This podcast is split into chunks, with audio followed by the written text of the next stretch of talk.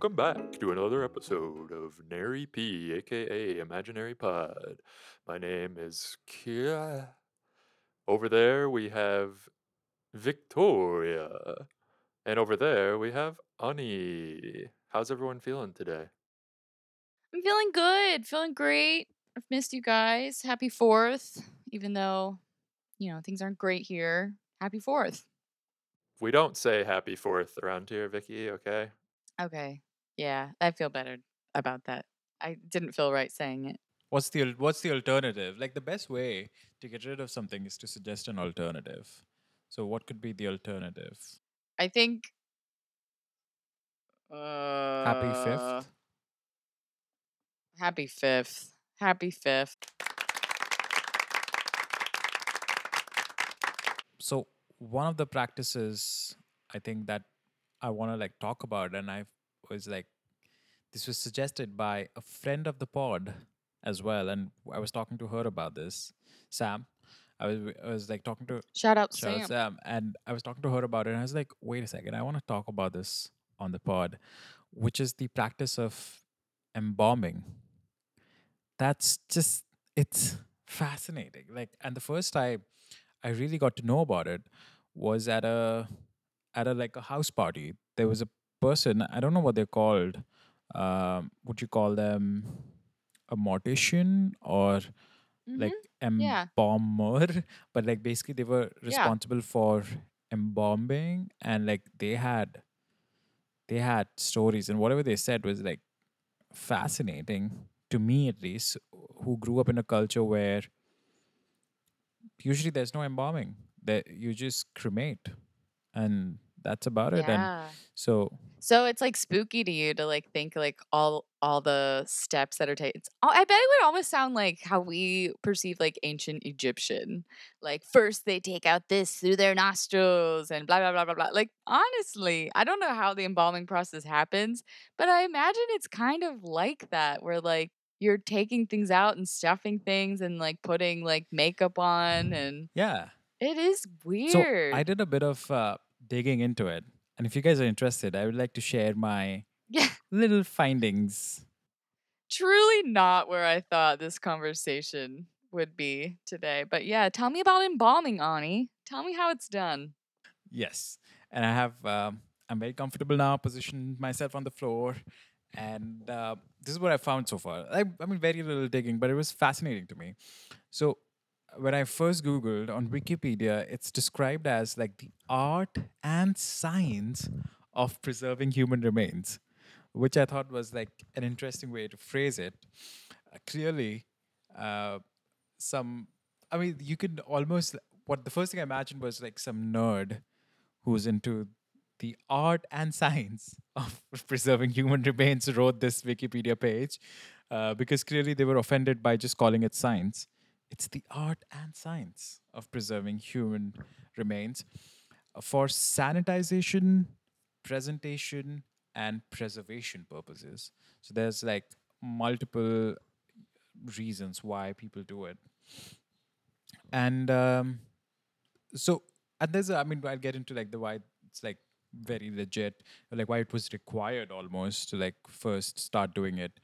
But it is very different from another closely related field which is taxidermy which is to do with animals but that's a little different. This is more about preserving the human remains and you could also preserve like animal remains but diff- not tax taxidermy is different. Taxidermy is when you taxidermy is like probably a little more gross i believe like It's more, I think it's more creative because they can be like in positions where, yeah. you yeah know, yeah. they're standing. yeah and I would like at my funeral, uh, around me, if I don't get cremated, to just be taxidermied animals. Just like have a whole wall around me of like little squirrels and poses, you know, just. All right, continue, Ani, with science. it goes back so I, I, I was like where does it come from so it, it's a really old practice like we always we've always known about mummification like in egypt that's like the most popular um, sort of practice around this but it goes back as far as like uh, 5000 6000 bc in like what is now peru and chile so it's like quite an old practice but it became popular in the 19th century for like various reasons. Like people became fancier. They were like, oh, I don't want to be buried here. I want to be buried in San Juan uh, next summer. Uh, so bury me there when I die. And so people became fancy, uh, but also in the US, it became popular because of the American Civil War, because people would die somewhere else and they had they wanted to be like their family members wanted them to be brought back so they would be embalmed and then brought back days later for like public viewing private viewing and then buried like um so yeah that was that Okay, yeah question. Um, where does the like photography thing come in? Like with embalming? Because have you guys heard about that? Like you'll look at an old photograph and it's like someone in that photograph is dead, but they like, t- you know, are they embalmed for that? Or is that just like they just died, like to cart them to, you know, Sears for the photo, like get them. Yeah. i guess Is that part of it? no I, I didn't find anything specific to photography but i guess like people were just photographed after they were embalmed because embalming became like quite a thing in like the 19th century in the sense that there were attempts when embalming wouldn't work so when embalming did work it was considered to be like oh what a feat like what have we've achieved something great here right now today because sometimes it just didn't work. And can you imagine like there were like some botched embalming attempts of even like famous people that I came across. Like one of the popes, I think, was like uh, like his nose fell off while public viewing was happening. Like that was that was quite fascinating to read about. The embalmer actually took pictures of like the cops uh, in order to like sell it to the Italian tabloids, and the Italian tabloids refused to buy it because it was disrespectful. And uh, the doctor, yeah, so the doctor was like absolute crook. Like he was not a good doctor who did that. So, so embalming has to do with replacing blood with certain other chemicals so that it do- it doesn't decompose as quickly. So you replace all the so blood vessels basically they run throughout the body. And the idea is to like replace the blood with these chemicals. And there's like more specific kinds of embalming where you would kind of inject certain chemicals into certain tissues and like more sort of spot embalming as well.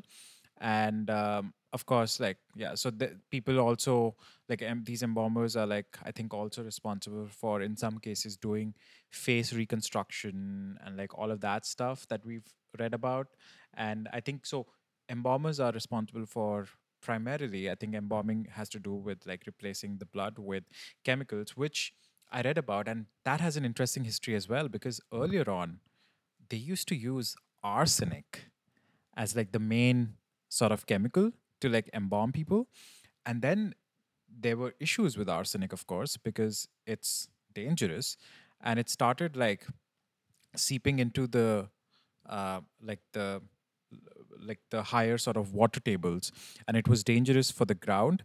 And then also in cases of murder where ar- during the times when arsenic poisoning was quite popular they found that people would use embalming as the reason why there was arsenic found in the person's body rather than them rather than having to prove that okay this was due to arsenic poisoning. So there were lots of issues. So now they use something known as formal formaldehyde. Like it's a very famous chemical which kind of helps preserve bodies so that specifically is embalming.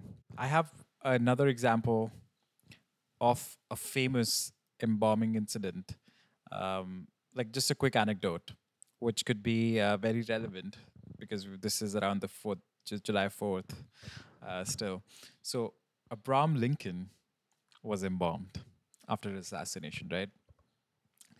Uh, but I think one of his sons, uh, like, like 30 years later, was like, uh, Abraham Lincoln, like his body should be exhumed and then it should be put in like a concrete vault, uh, like in the burial room of his tomb, so that the body is not stolen because bodies could get stolen back then.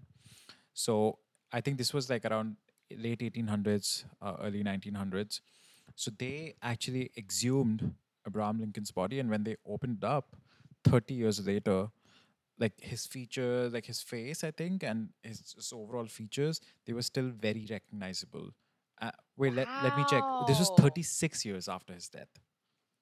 Oh my god. That's because he was embalmed. So em- after embalming, body can be preserved in many ways, like f- uh, for like multiple years.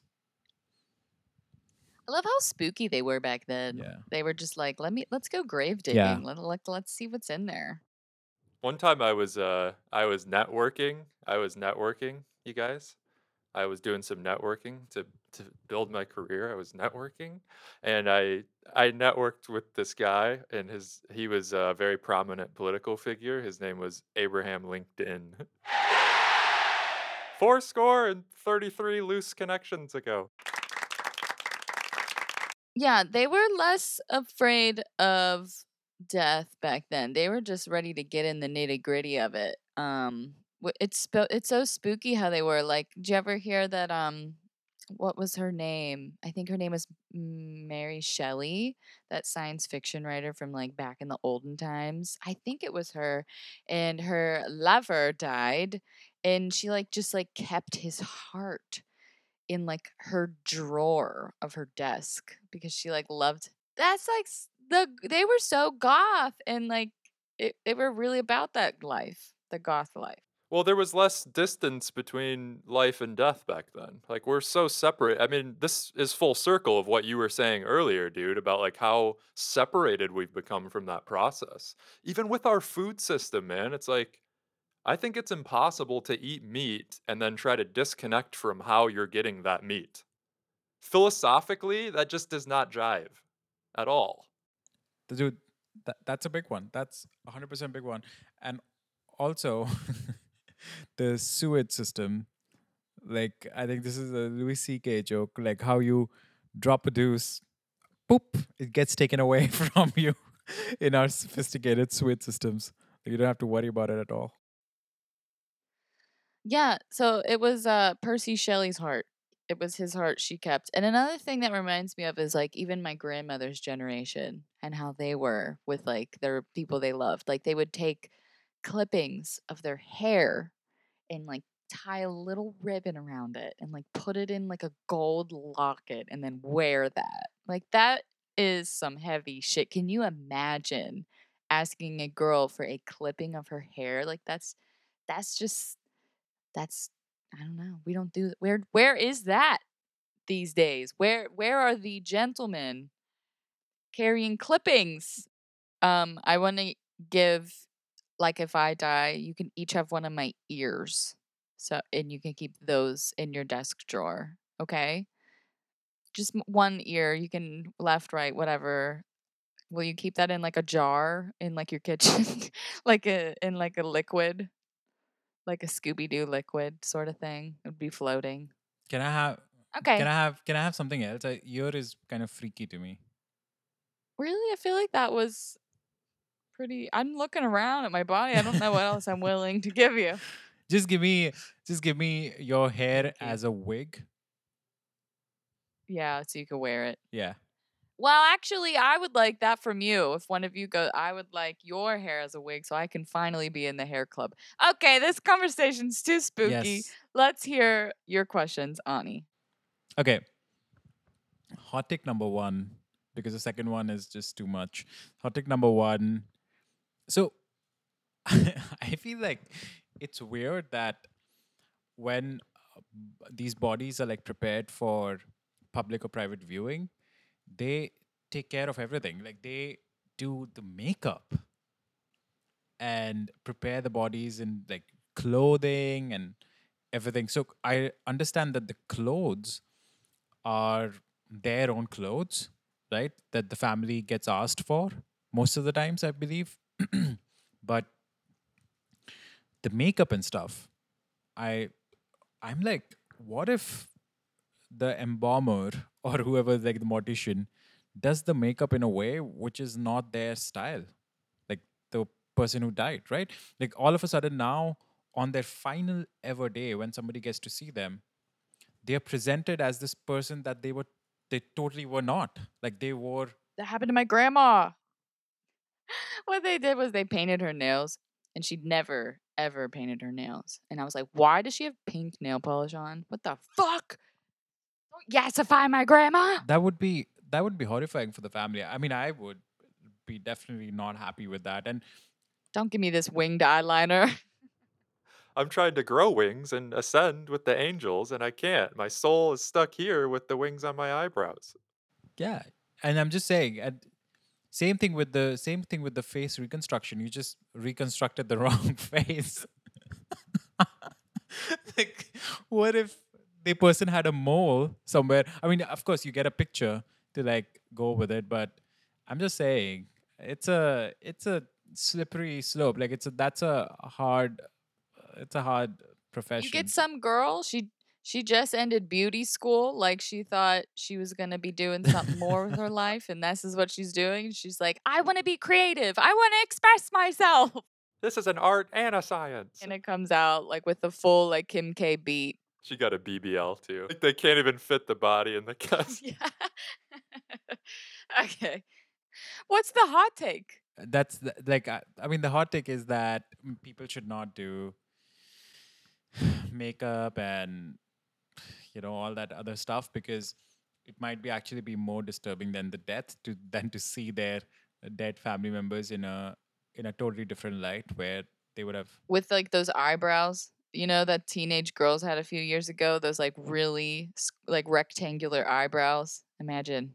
uh, final thought i think uh, death is a part of life in the sense that it's all one and we should not be as afraid or try to avoid uh, our emotions around death but but yeah that's it that's about it I agree. As as Nassim Taleb says, we often say, "What was the cause of death?" When the real question we should be asking is, "What was the cause of life?" Live, laugh, love. Then you die. All right, gang. Final thoughts here are none. Brain is empty, but it was lovely chatting with you uh, about these topics. They're very important. Well, I would like to close by saying that uh, death is a part of life, and we should work to confront our deaths when possible. It doesn't have to be this gloomy thing. It's part of the experience. It's the exclamation point of this wild ride we're on. If it kept going forever, none of this would mean anything. So, you know, hold your friends close. Keep keep their hearts in your drawer if you feel that connected. And remember that all of this is impermanent and maybe it's not even real. Maybe it is all imaginary. Imaginary, imaginary, nary, nary, nary, nary, nary, nary. Embalming. Embalming. embalming